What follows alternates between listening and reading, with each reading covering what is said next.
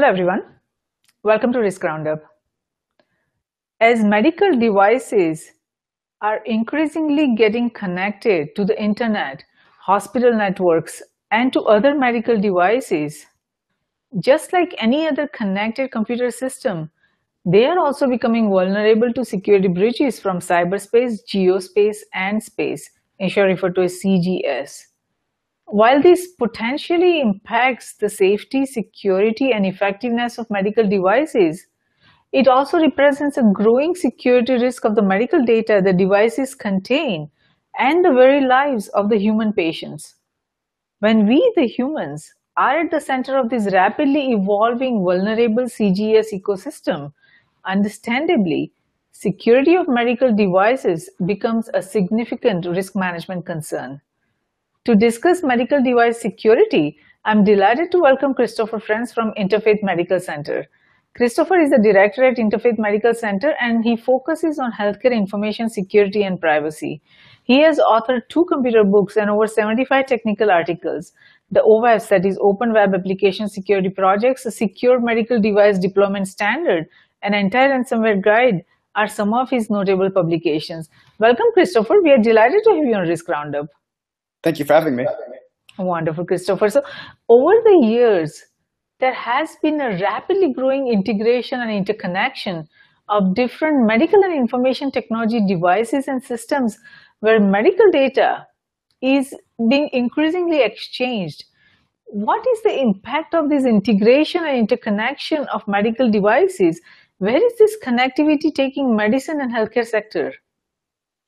It's a actually fairly recent phenomenon. A lot of it comes under the new meaningful use guidelines. As part of the push for meaningful use, um, hospitals are being forced to become increasingly electronic. Um, you're seeing that in the rollout of electronic healthcare systems, electronic medical records, uh, and along that goes the lines of interconnected medical devices. And there are a lot of advantages to that for patient care. Basically, if you take an X-ray, that X-ray can then be automatically sent to a PACS system for a radiologist to read. Um, results transmit to the EHR system um, quite rapidly. Um, there's a lot of efficiency to be gained, and in that case, it's better for the patient. But alongside of that, and um, they cut out the sorry. Alongside of that, though, you not only have the increases in efficiency, but you also do have increasing attack surface. With each device you bring online, you do increase the vulnerability of the organization to cyber attack and to other risk factors. And one of the issues is a lot of these devices were built with the life-saving portion in mind, but they weren't really built with cybersecurity in mind because cybersecurity was much less of an issue when a lot of these devices were first manufactured. And you see a lot of um, issues with that within healthcare because a lot of these devices are very expensive to replace. So you do have a lot of legacy systems running older software, older operating systems that leaves the organization very vulnerable if these devices are connected to the organization's network. Yes, that is very true. And like you said, as medical devices are increasingly getting connected to the internet, hospital networks, and, or, and to other medical devices, there are so many numerous reports emerging that hackers are increasingly taking advantage of this historically sloppy security on the connected and embedded medical devices. It's not just the connected devices, but also the embedded medical devices. So, amidst that, the question, obvious, obvious question anyone would have is, how vulnerable are we at the moment uh, or because of these medical devices to the security challenges? I think, unfortunately, as recently proven by the um, WannaCry attack, a lot of hospitals are very, very vulnerable. You had the entire NHS system um, throughout Britain pretty much taken offline. There were reports in the US of the WannaCry ransomware also bringing um, certain radiology equipment down, where it actually completely took down the devices. Um, so there's a lot of vulnerability. Um, Hollywood Hospital from earlier last year illustrated the same thing. Hospital brought down by ransomware. A lot of healthcare organizations are still very, very vulnerable, and the medical devices play a big part in that. And a lot of that stems from basically several factors. One is, as I just mentioned, there's a real rush for hospitals to go electronic. So a lot of that, in order to meet deadlines that are mandated, a lot of hospitals think about security as an afterthought, and it's very hard to bolt on security later. It really has to be built in from the beginning. But um, a lot of hospitals don't do that. Unfortunately, they rush to meet these deadlines to go electronic and um, don't really give much attention to security. Uh, that's one factor.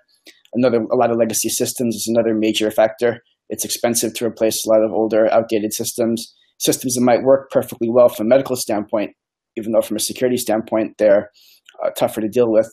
And in healthcare in general, um, you have a big focus on compliance and not necessarily security. And compliance and security are not always the same thing. You can very, very easily be compliant and still be fairly insecure. Um, we could take a historical example of that if you consider the um, TJ Maxx attack from a number of years ago. Basically, uh, wireless came out in the late 90s. Um, WEP was one of the early encryption protocols for that. And by 2001, it was pretty known to be heavily flawed WEP. By 2003, WPA, more secure replacement for that, was put out mostly dealt with the flaws in WEP. Fast forward to 2005, TJ Maxx was hacked because it used the older insecure WEP protocol. But it wasn't until 2008 that PCI DSS started to go around to amend their standard to require WPA over WEP. And they gave companies till roughly 2010 to actually become compliant with the more secure standard. So there's a large gap of years there in which you could be perfectly compliant with regulations, but still be very insecure. And that applies not just to PCI DSS, but to pretty much any kind of standard. HIPAA was created in 1996. It was last updated in 2013.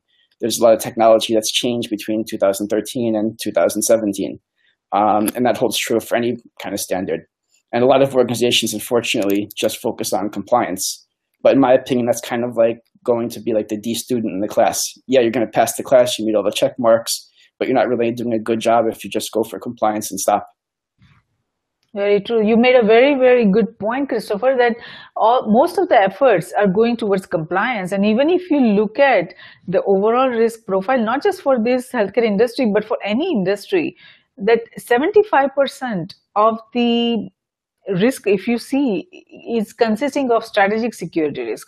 But wherever efforts are going are on compliance risk, legal risk, financial risk, and uh, operational risk that which makes only about approximately 25%. So you're absolutely right that most of our efforts and resources are going towards compliance and managing other secure other risks. But where we are, need to focus on cybersecurity risk, strategic security risk, we are just not able to divert our attention to that or give all the resources and focus that we are supposed to give. So that is a very critical uh, risk in itself. And it seems that vulnerable medical devices, it's not only, it's uh, because of the, only they're in the part of the hospital we are seeing the risk, but they're also connecting to a huge range of sensors and monitors which could be outside of the hospital you know environment and this makes them potential entry points to larger hospital networks because of the emerging IoTs and sensors and Fitbits and uh, many other health tracking devices.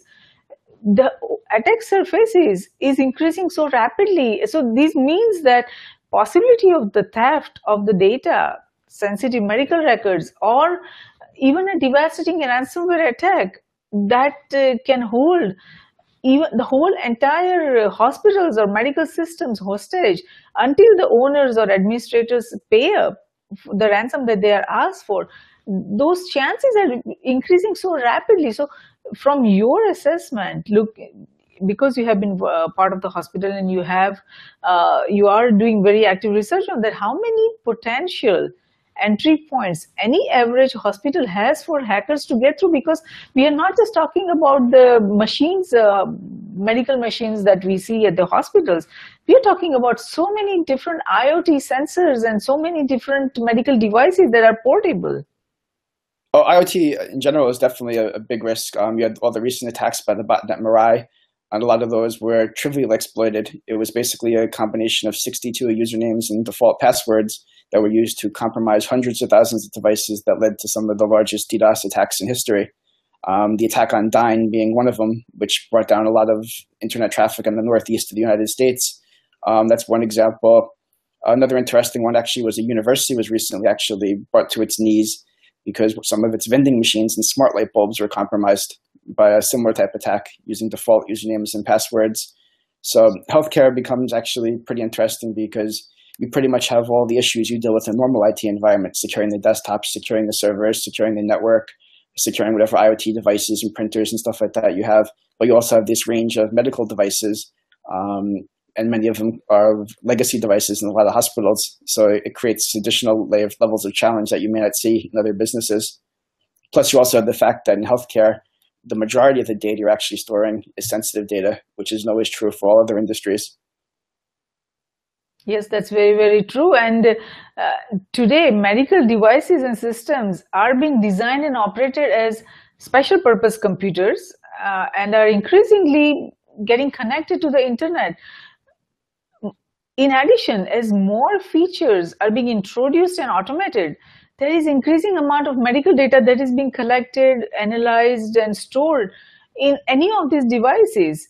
So when medical data is increasingly exchanged through the open internet, do we have effective medical device authentication?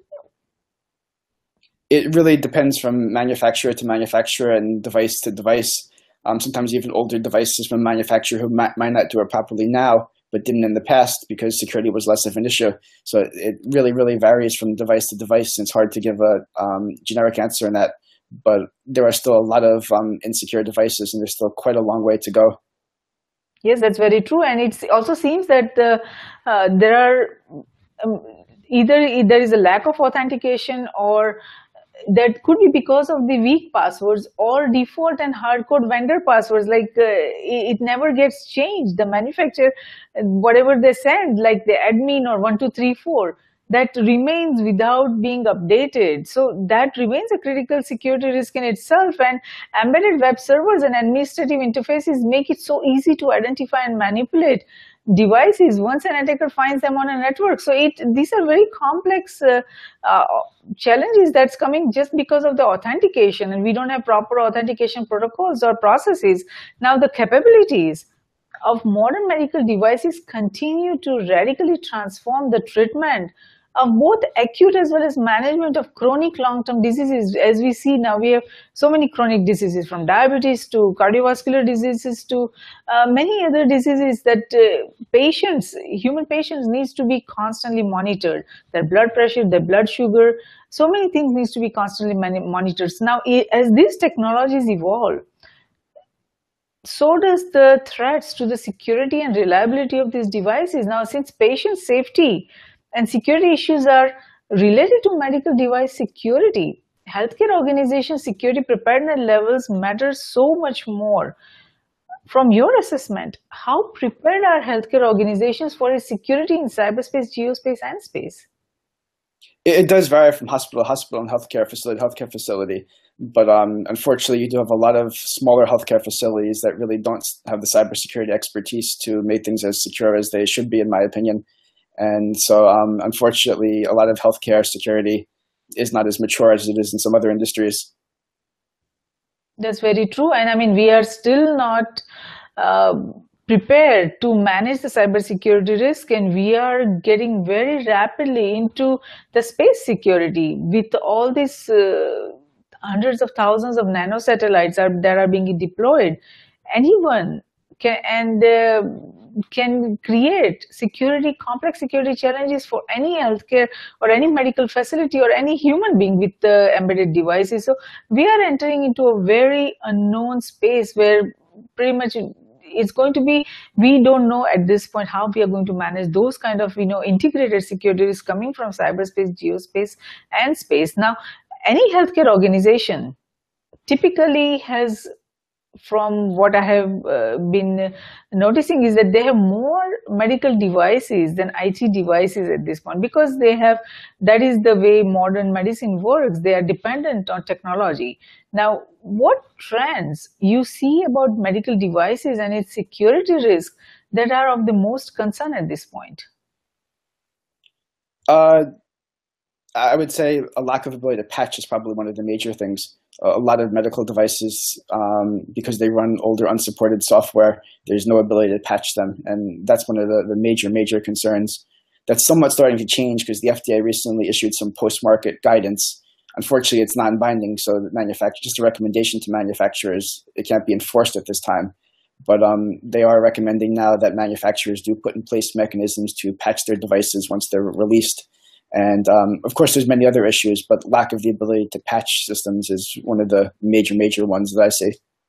That's that's very true. That uh, the once the devices are embedded or once the devices are starting to use, there is no way that you can upgrade those devices if we find out some you know security vulnerability. That's just the way the medical devices stand right now, and that is a cause of great concern. Now there are reports that hospital systems can be taken offline and many healthcare organizations are not even aware about where the medical devices are configured in their network within their you know hospital network.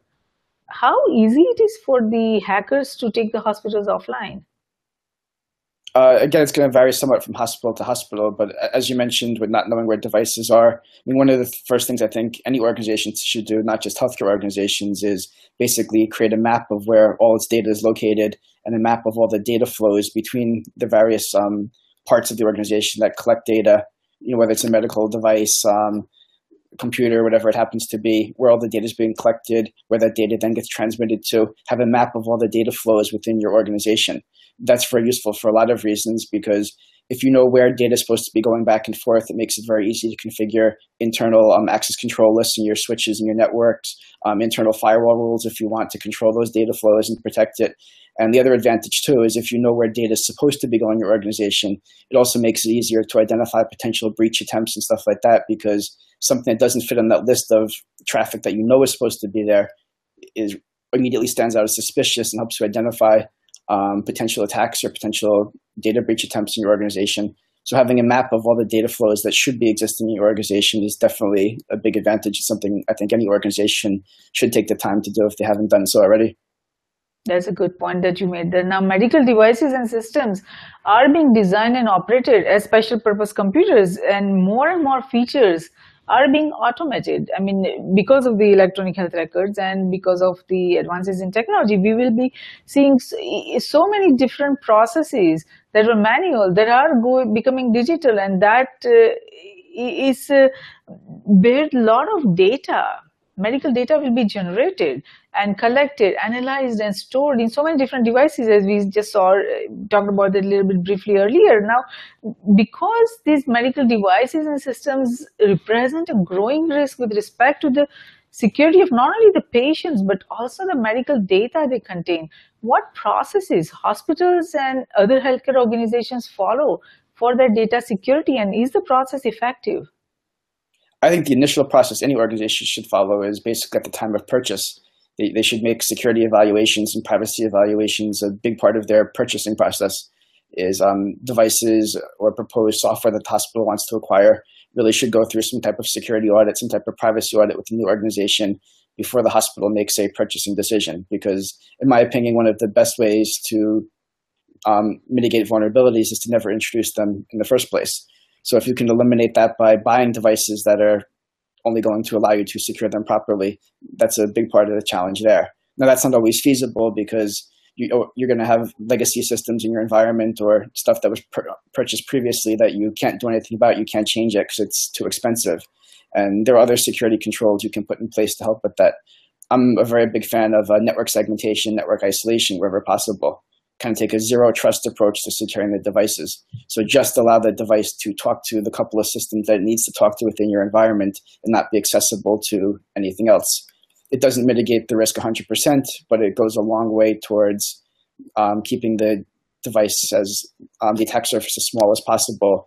And if anything is compromised, if it's isolated, it basically minimizes the um, ability to spread within the organization because it will just affect that one isolated network segment and hopefully not escape to other network segments within your organization.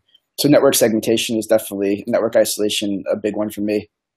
Yes, no, that's that's a really good, uh, valid point that you make there. You know, network isolation. Now, how, it seems that there are some who are recommending that uh, healthcare providers that they should build their networks from the ground up do you see a potential security risk associated with network medical devices that do you see a need that they need, we need to rebuild all the networks I mean, for most organizations, realistically, it probably wouldn't be financially feasible to do that.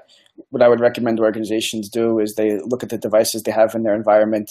They, they perform their risk assessment based on their own individual organization's use case for that device and they start from there basically identify what the biggest risks are for that device within that particular environment and then implement controls that will help mitigate those risks. Yes, no, that that's uh, that's true. It has to be every has each hospital has to you know make their own internal assessment and see whether they need that. Now it seems that hospitals, it's not like they are just going to lose money because of the critical resources for keeping human patients alive if we, if uh, there is a security breach. It is said that uh, many medical devices are running outdated operating systems like Windows XP and Windows Server 2003. And uh, it seems that the hackers can avoid detection easily by hacking into these kind of devices. And uh, there is no way for the the hospitals to be able to find out what where the security breaches are happening and how their patients' lives are getting impacted because of it. So how the risk, what kind of risk do you see arising from operating system complexity that we are facing because of these outdated um, operating systems? It's definitely a big problem because any outdated operating system, basically there's no support for from a security standpoint. So there's no patches released. Um, WannaCry was actually a, a, good example of that is all those XP machines. Microsoft eventually did go out of their way and release a patch that they weren't required to because it was end of life already. But basically, Windows 7 machines and other versions of Windows that are still under support, there was a patch released a couple of months before WannaCry actually outbroke that would have prevented the vulnerability from existing if applied. For Windows 7, Windows 2003, um, that patch wasn't available two months ago. It was only put out on an emergency basis.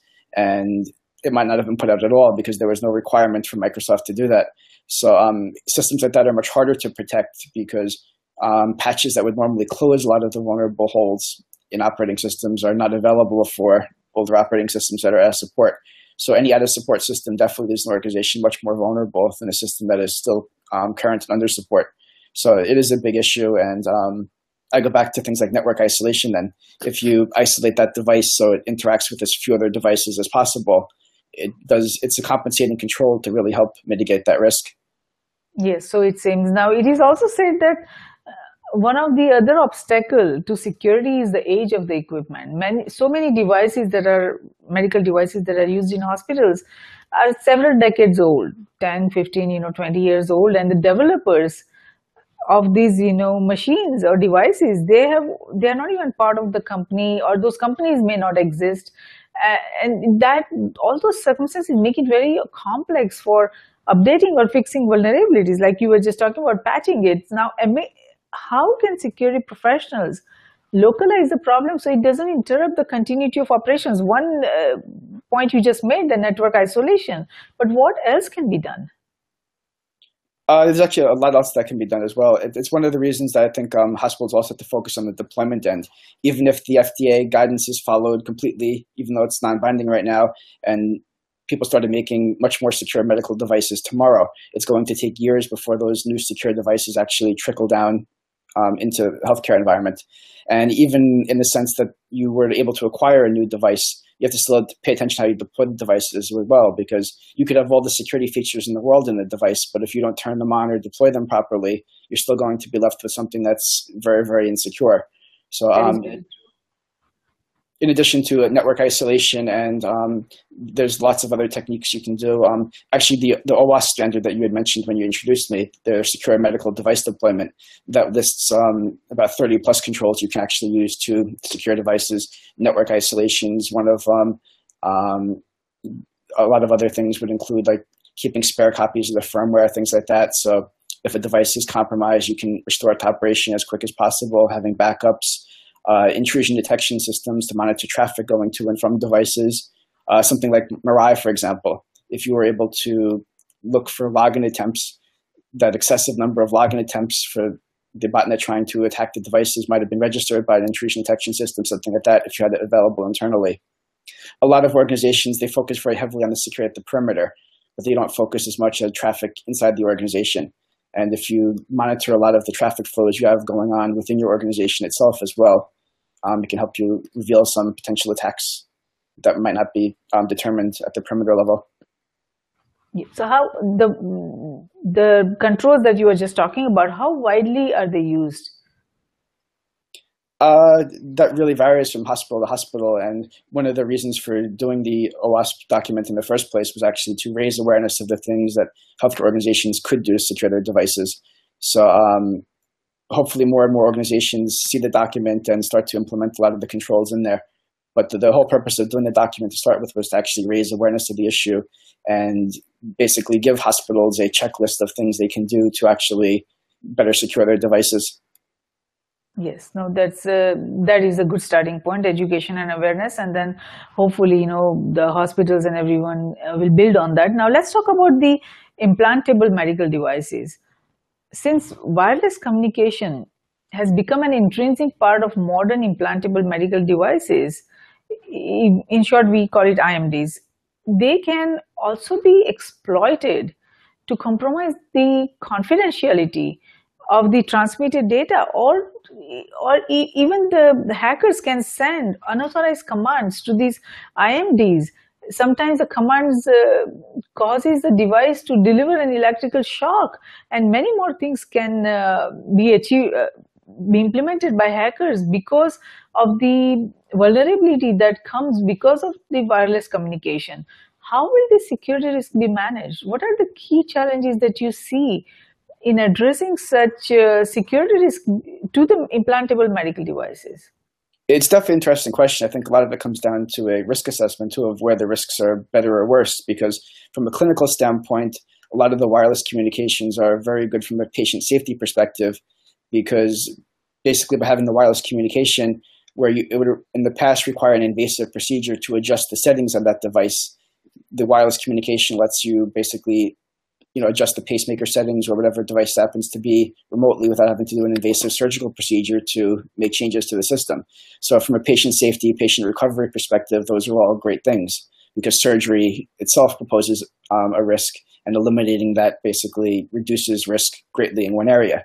But as you do mention, it does increase the cybersecurity risk as well. So the, the real question comes in is which risk is worse right now? Is the risk of surgery worse for the patient or the risk of someone attacking the device? And that really remains to be seen. And it's quite an interesting question because some of the recent studies just show that among surveys of pacemakers, there's actually thousands of devices, um, thousands of vulnerabilities in some of these devices that could potentially be exploited.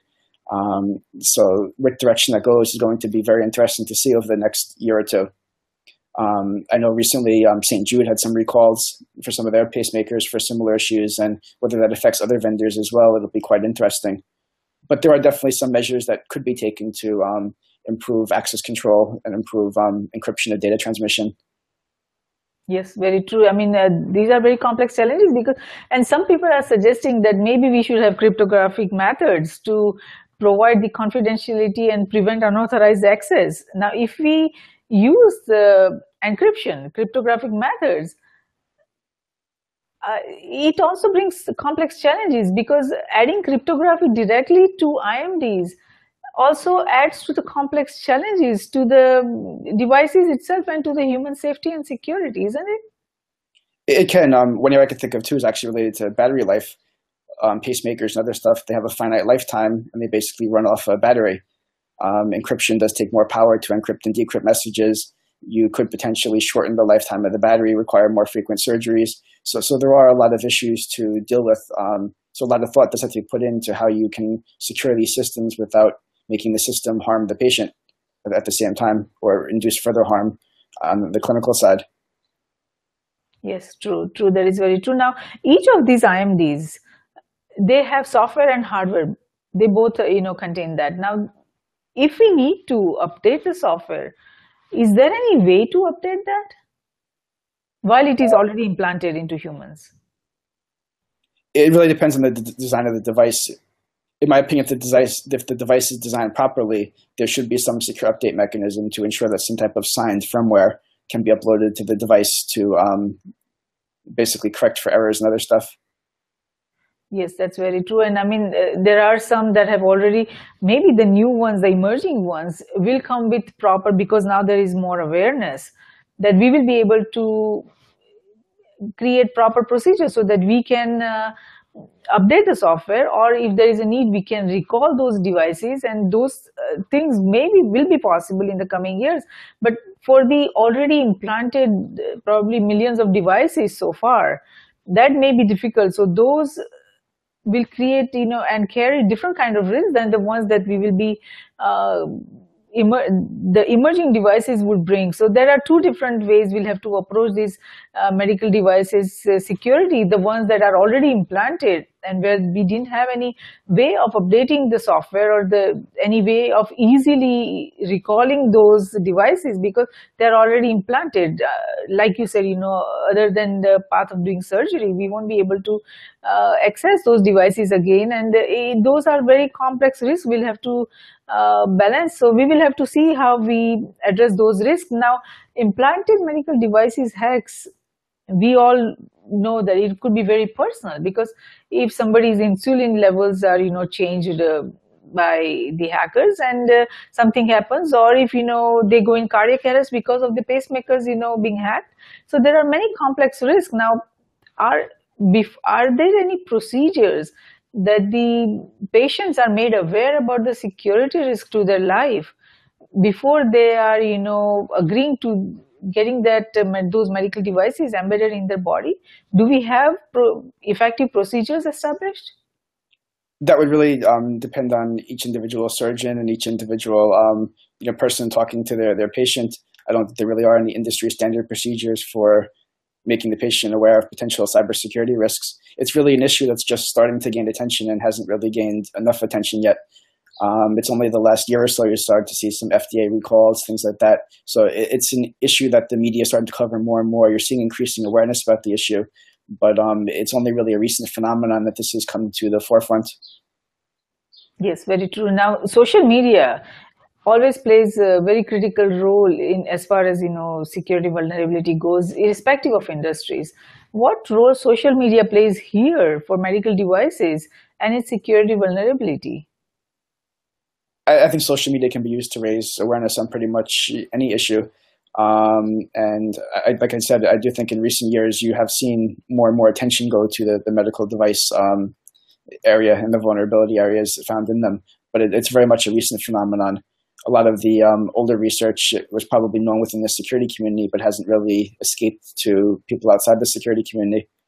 The only real earlier example I can think of of anybody raising issues um, in the, the mass media about security issues was um, Dick Cheney's pacemaker, where I know they turned wireless off to um, prevent hacking attempts against it.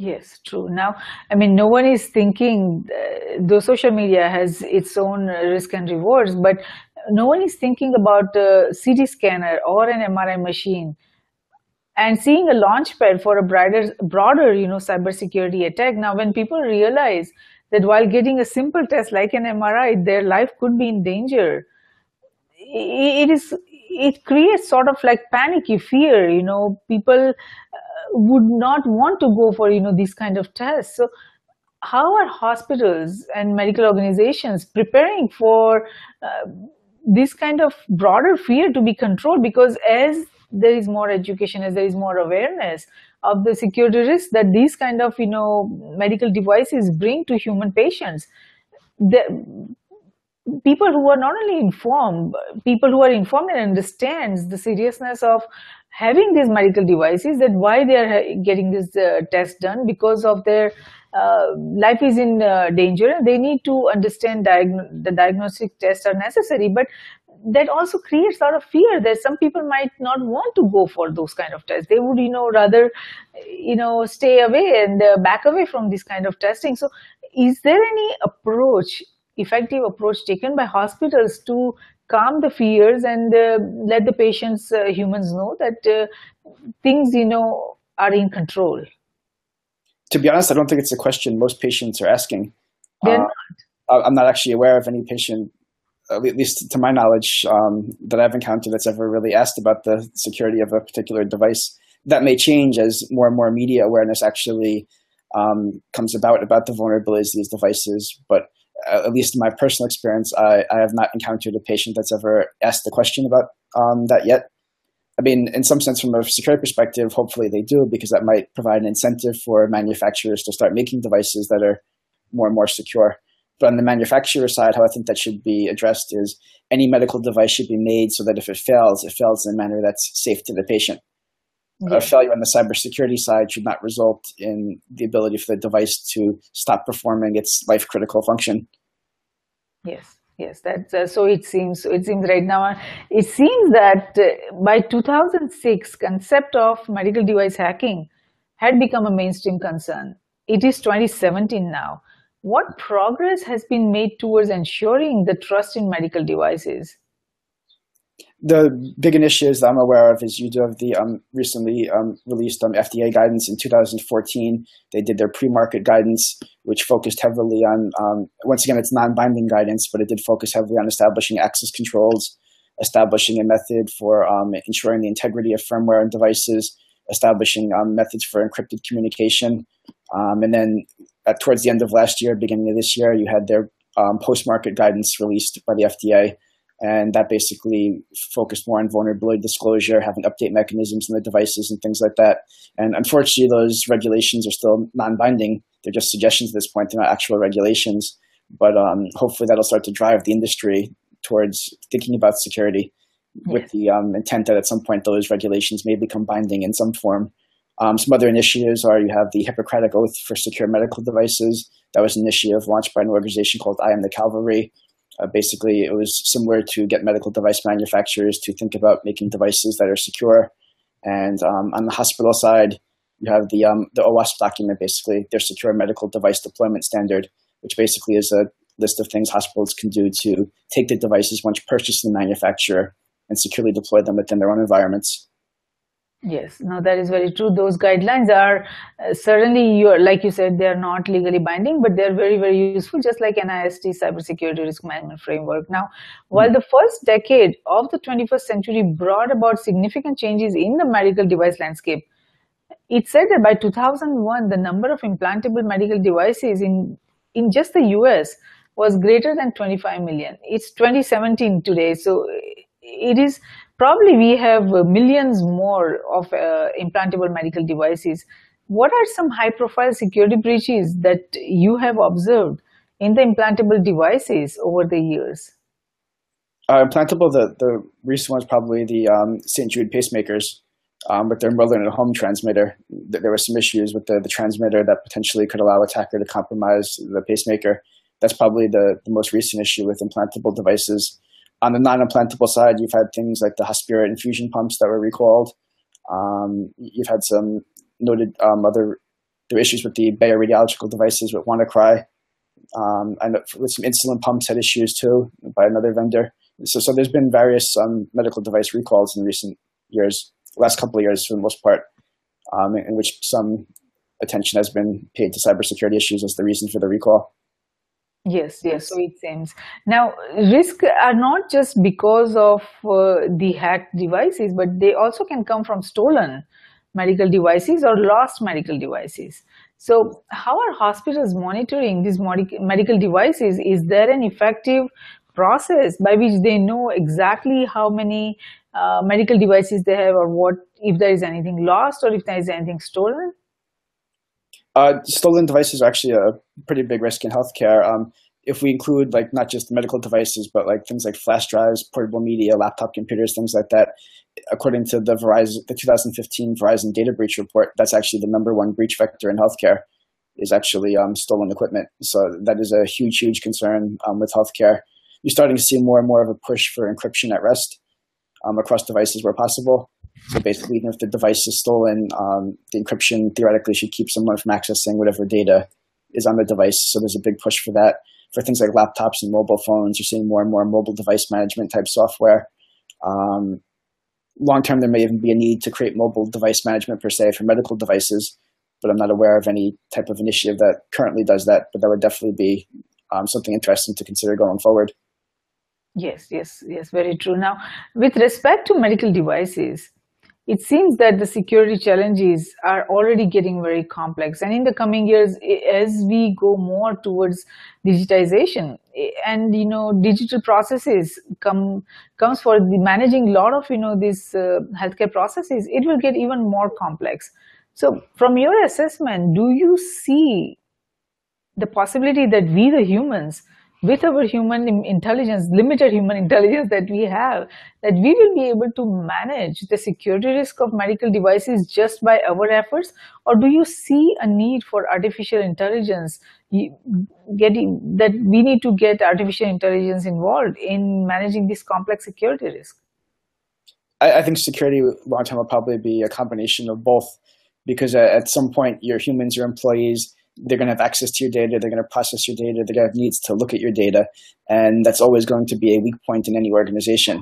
Um, if we look at most attacks, healthcare or other industries included, phishing remains one of the number one um, entry points for um, you know, breaches, for malware, for things like that, where basically a spear phishing email or something else comes through to an employee, an employee clicks a link, that link leads to the compromise of a PC, which is then used as a staging ground to start to compromise other um, servers or PCs within the organization.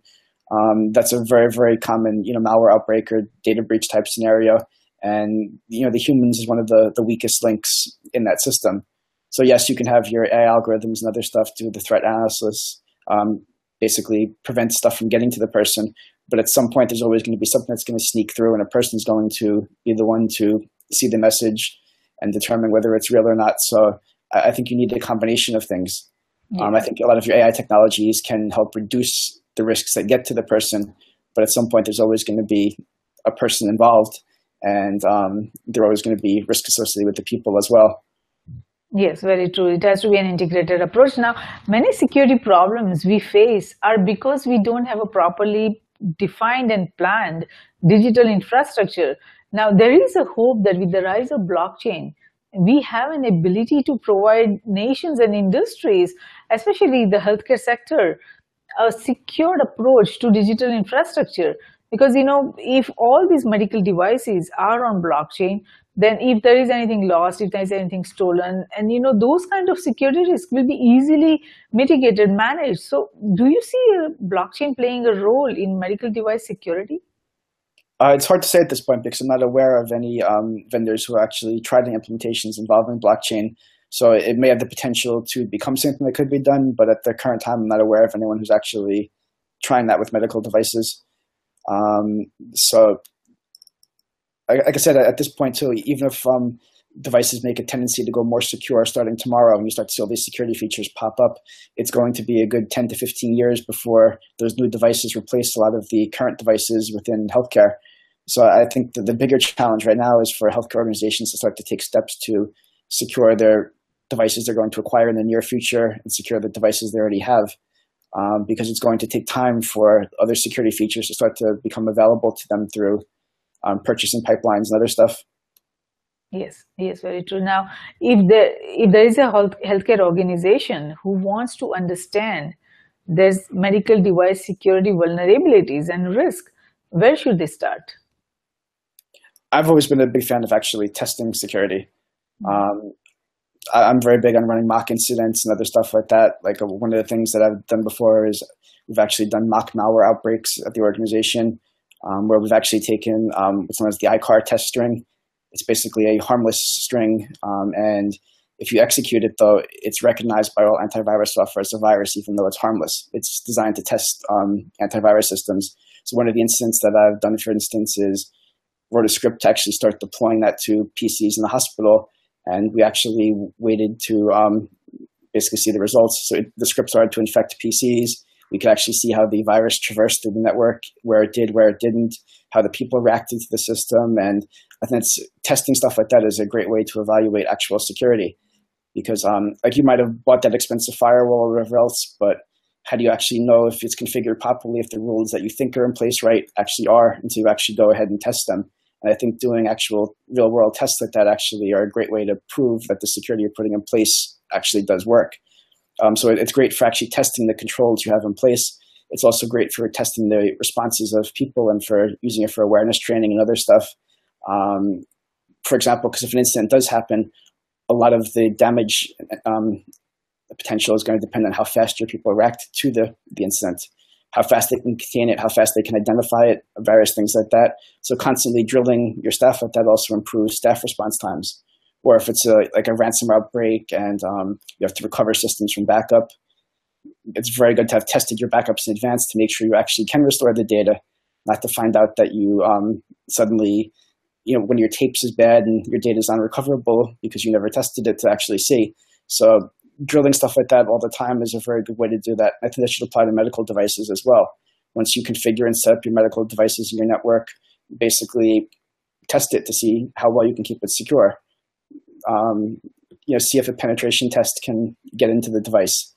Um, simulate a compromised device to see if it can escape your network isolation and affect other areas of the hospital. I'm a very big proponent of actually testing to see if you can keep the device secure. Yes, yes. No, that's that's a very good point. And with the automated pen testing emerging, it could be very useful, you know, on a daily basis to te test all those medical devices so that uh, we can easily identify where we stand as far as the security goes. Now, many of these medical devices, many of the hospitals or even, uh, you know, most of the institutions, irrespective of industry, they like to transfer their risk when they know that uh, there are difficult risk emerging that they it will be difficult to manage them.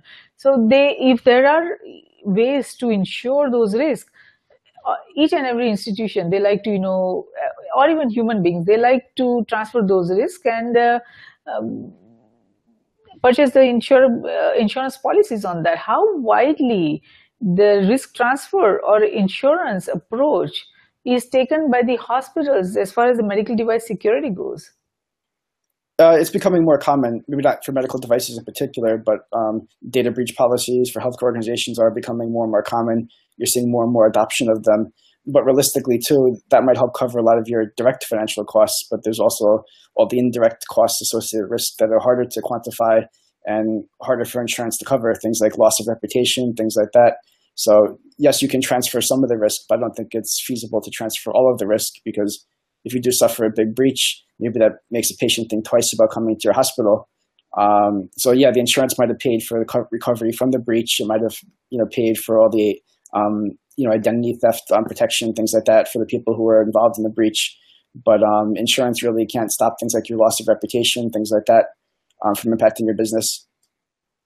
Yes, yes. Now, uh, you uh, in the beginning you talked about the FDA recommendations that you know these are the guidelines and they are not mandatory.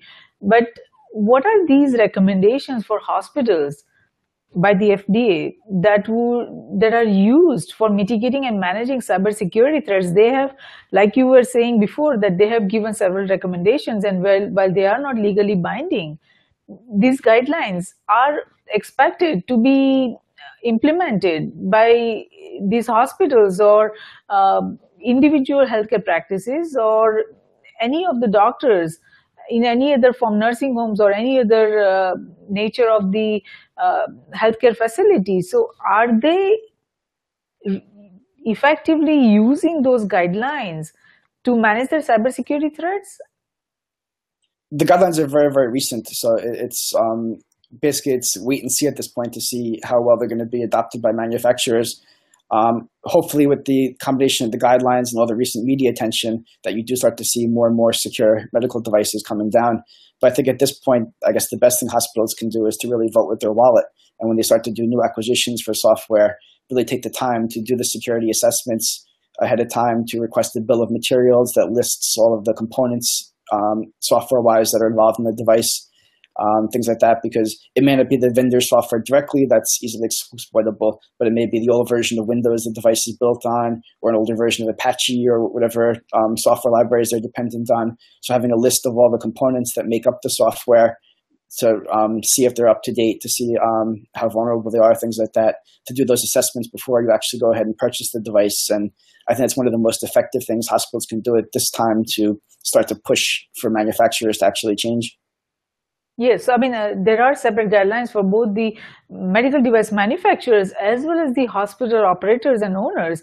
Now, uh, when it comes to medical device manufacturers, what are the specific uh, recommendations that the FDA has uh, issued for managing the cybersecurity threats? You mentioned some of that uh, uh, just now, but what are the specific recommendations that are really critical as far as the security goes?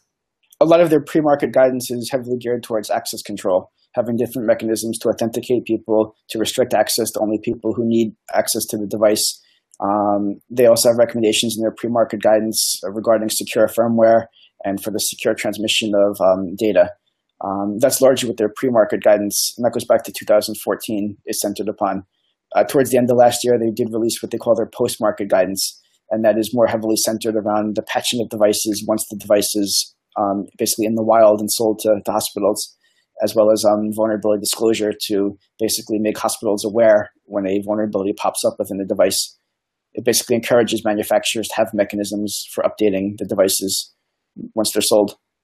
Sure. Now, talking about that, it seems that the new FDA guidance makes it clear that routine patches and updates they don't need to be reported or reviewed by the FDA each and every time there something happens.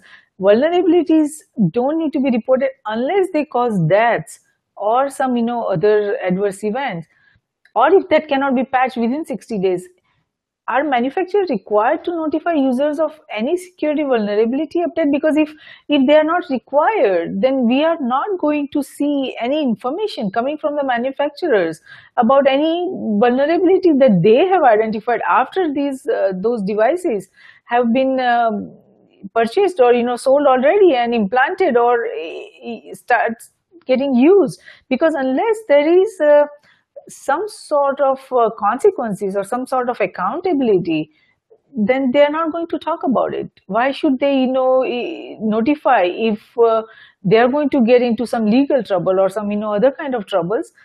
And if, and if the FDA guidelines you know are not recommending them that they need to uh, notify that. So it, this seems to be very you know not very clear as far as the FDA guidance goes from my perspective yeah, right now the FDA guidance is non-binding, but it is a step in the right direction. And you also do have a lot of um, third-party companies who are very actively looking at medical device security um, for all kinds of reasons. Like you had recent studies done on pacemakers that showed across a wide range of pacemakers that they discovered thousands of vulnerabilities. Um, you've had that for lots of other types of medical devices. Third-party researchers have found flaws in insulin pumps, um, infusion pumps, all kinds of medical devices and I think you're getting more and more media attention on that. Um, and the FDA has released some recalls recently, so the maybe disclosure by the manufacturer is not yet mandated. But when the FDA was made aware of certain vulnerabilities in certain devices, they did force the manufacturers to issue recalls for some of the devices. So um, there is, I guess, some um, mechanisms in place to have ma- encourage manufacturers to do the right thing and keep their devices secure. Yes. Now, I mean, we all acknowledge that all medical devices carry a certain amount of risk. We cannot uh, ever expect that anything is completely risk-free. Now, while the FDA allows devices to be marketed when there is reasonable assurance that the benefits to patients outweigh the risk, what risk variables FDA evaluates? What are the criteria they're considering when they go out and say that, uh, okay, you can start uh, marketing and selling your devices?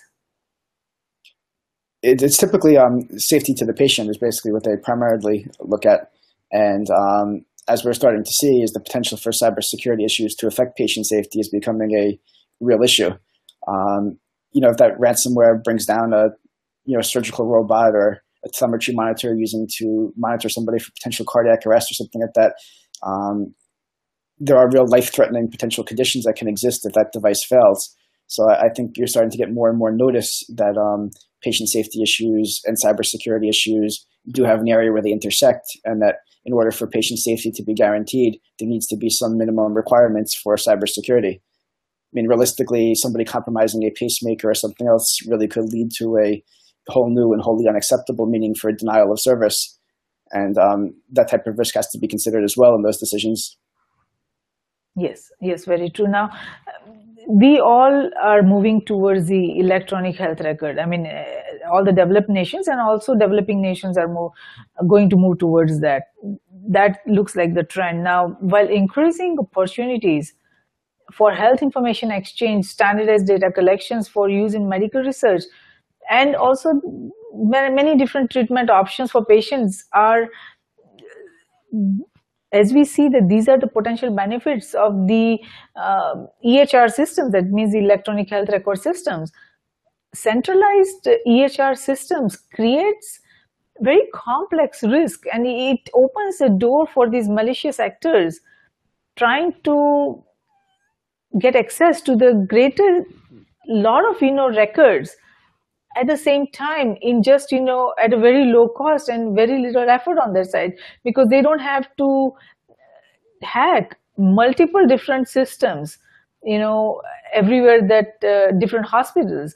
If all these records are centralized with just very little effort from their side they're able to they will be able to get access to large numbers of uh, these medical records so from your perspective, how secure are these electronic health records in all storage formats, irrespective of whether it's hard drive, servers, or cloud? It, really is going to vary somewhere from organization to organization and system to system. But one of the big issues um, healthcare organizations face is medical data can be extremely valuable. Um, most estimates show that medical data can sell for up to 10 times what a credit card number can sell for. Um, reason being is most medical records basically contain enough information to do identity theft very completely. Um, it's going to have the person's name, it's going to have their address, probably going to have a social security number if it's in the US. It might have financial data like credit cards attached to it. You have insurance numbers, things like that for potential insurance fraud. Um, you have a lot of various mechanisms in that data that can be used for identity theft. Um, so healthcare data is very, very valuable. And on top of that, healthcare data is often used in ways that you wouldn't traditionally expect. Like, for example, there's a big black market for clean lung x-rays right now. You have a lot of people in foreign countries who want to come to places like the US. They won't let you get a visa if you have TB. So if you want to um, get the visa, you basically need to supply a clean lung x-ray. And there's actually a black market for things like lung x-rays right now. So data is actually valuable in a lot of ways that people wouldn't even normally think about. And it makes um, healthcare, I guess, a very ripe target because of that, because there's a gold mine worth of data sitting in every hospital or physician's electronic um, system there. So um, there's there's definitely a lot of risks associated with that. But um, in, in terms of security, it really depends on each individual hospital and the job they do at deploying it, in addition to um, the maker of the software that the hospital deploys. So there's two parts to that equation. Yes, very true, very true. Now, from your assessment, what role information sharing analysis organization plays in medical device security? Do they play a central role? Are you talking things like US-CERT, things like that for issuing warnings? Uh, there have been some recent warnings concerning medical devices, so there has been some vulnerability disclosure that was made public through organizations like that. Um, and I, I, think you're going to start to see more of that going forward because medical devices are becoming increasingly targeted by both attackers as well as um, you know white hat pen testers um, looking to test the security devices. So I do think you will see more more vulnerabilities becoming public through mechanisms like that. Yes, very true. Now, the uh, we have seen the NIC. I mean, everyone has uh, probably you know come across the NIST cybersecurity framework, and they are acknowledging the need for that kind of security framework. What hurdles do you see for medical device security based on the current status of NIST implementation and acknowledgement? On the hospital side, I think the, the biggest challenge is lack of um, resources to implement security controls. That that unfortunately, a lot of hospitals still don't have robust security teams, things like that. They're they're lacking the the personnel and the skill set to actually do security well. I think that's something that needs to to change. There needs to be more security um, training and the ability within most healthcare organizations. Um, in addition to the manufacturers improving the security of their systems. Yes, yes, very true. Now, healthcare is on its way to becoming the largest attack surface for cybersecurity warfare. So the big question for everyone involved in the healthcare security is where would this end and what can be done? What do you think? Uh, it's definitely one of the biggest uh, attack surfaces. I mean, you do have problems with like the electric grid and other stuff, so there are other potential um, big attack surfaces for cyber attacks as well. But healthcare is definitely up there. And I think in general, hospitals need to approach security much more holistically. They need to not just focus on the security of IT systems, but also consider that um, you know that average person checking their email could be just as critical to security, and often that employee is one of the first lines of defense. Um, realistically, um, security has to be done holistically. Security basically is everyone in the organization's responsibility, not just the people in IT or the people in security. And um, that kind of mindset needs to be approached within healthcare, that everyone has to play a role in keeping the organization secure. And that's one of the best things I think that organizations can do. Because once you have that kind of mindset in place, the rest kind of follows too. people will then think about if we're going to deploy that new medical device, we have to do it in this way because it helps the organization as a whole. You need to get that mindset through the healthcare organizations that security really is important, that everyone needs to have a role in keeping the organization secure. Absolutely, absolutely. You you are so right on that, and uh, it, the approach has to be holistic, integrated. If you look at security, we cannot think of it as cyber security risks are different, geosecurity risk are different, and you know address space security risk differently. They all are integrated and interconnected, and we have to have an integrated CGS approach. And more more than that, each and every individual and each and every entity across nations, its government, industries, organizations, and academia, they all have to play a role in managing the security risk. So if you're talking about healthcare, it's not just the patients or the hospital administrator or the IT department, but the, also the uh, manufacturers and also the all the other stakeholders that are involved. So it is an integrated approach. And unless we have a holistic view of that, and unless we have an approach by which we can integrate all those risks, it's going to be very difficult uh, to manage the medical device security risk. Now, and security is a game of trade-offs and the stakes are never higher than in healthcare. So the steps we take today will largely define the future of medical device security and where we go. So what future do you see of not only medical device security, but hospitals and healthcare organizations as we take a step forward in the digital global age? I think things are going in the right direction, but I think there's still a long way to go.